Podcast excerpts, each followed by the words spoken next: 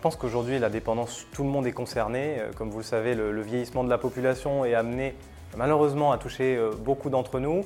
Euh, il y a la dépendance, il y a également les sujets de vulnérabilité qui sont totalement connectés à cette thématique de la dépendance. En termes de statistiques, c'est intéressant de savoir qu'aujourd'hui, on a un million de majeurs protégés en France, mais que dans 15 à 20 ans, on anticipe sans doute des chiffres qui vont doubler et donc c'est une thématique qui est totalement d'actualité et que nous, on doit intégrer en tant que conseiller en gestion de patrimoine dans nos stratégies.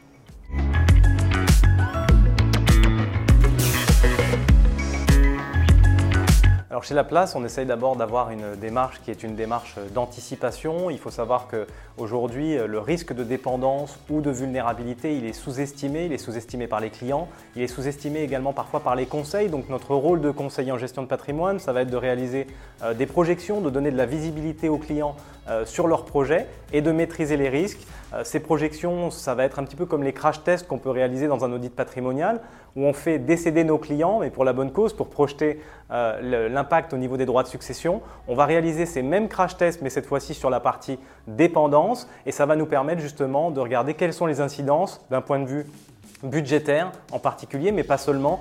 Euh, il y a d'autres incidences de type euh, juridique. Euh, nous avons chez La Place beaucoup de clients chefs d'entreprise. Ces clients chefs d'entreprise aujourd'hui sous-estiment largement l'impact de ne pas avoir prévu leur incapacité. Je pense au statut par exemple des entreprises où on a à peu près 10 à 15% maximum des statuts qui prévoient l'incapacité du dirigeant.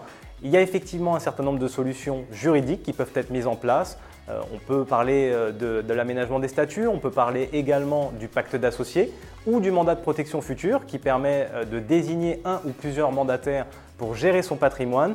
L'autre aspect, c'est évidemment toute la partie gestion financière, gestion budgétaire sur laquelle on va proposer également des solutions d'investissement immobilières, financières ou pourquoi pas d'épargne retraite.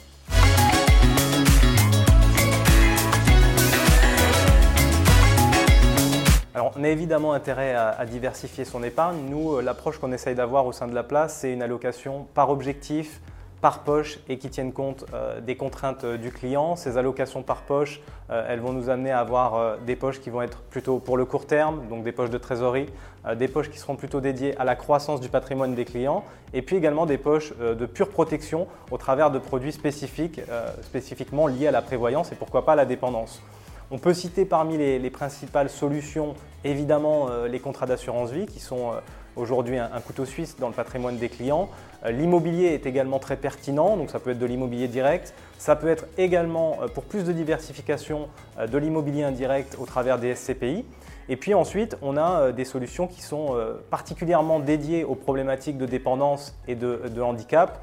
On va retrouver les assurances dépendance, donc ça peut être euh, des pures assurances de prévoyance qui garantissent une rente euh, en cas de, survenance de la dépendance. Ça peut être des mixtes également au travers de contrats d'assurance vie avec une option dépendance. Donc généralement, c'est des contrats qu'on conseillera plutôt aux clients euh, de souscrire aux alentours de 50 ans. Ce sont des contrats qu'on ne peut plus souscrire après un certain âge, donc généralement on est aux alentours de 75 ans selon les compagnies.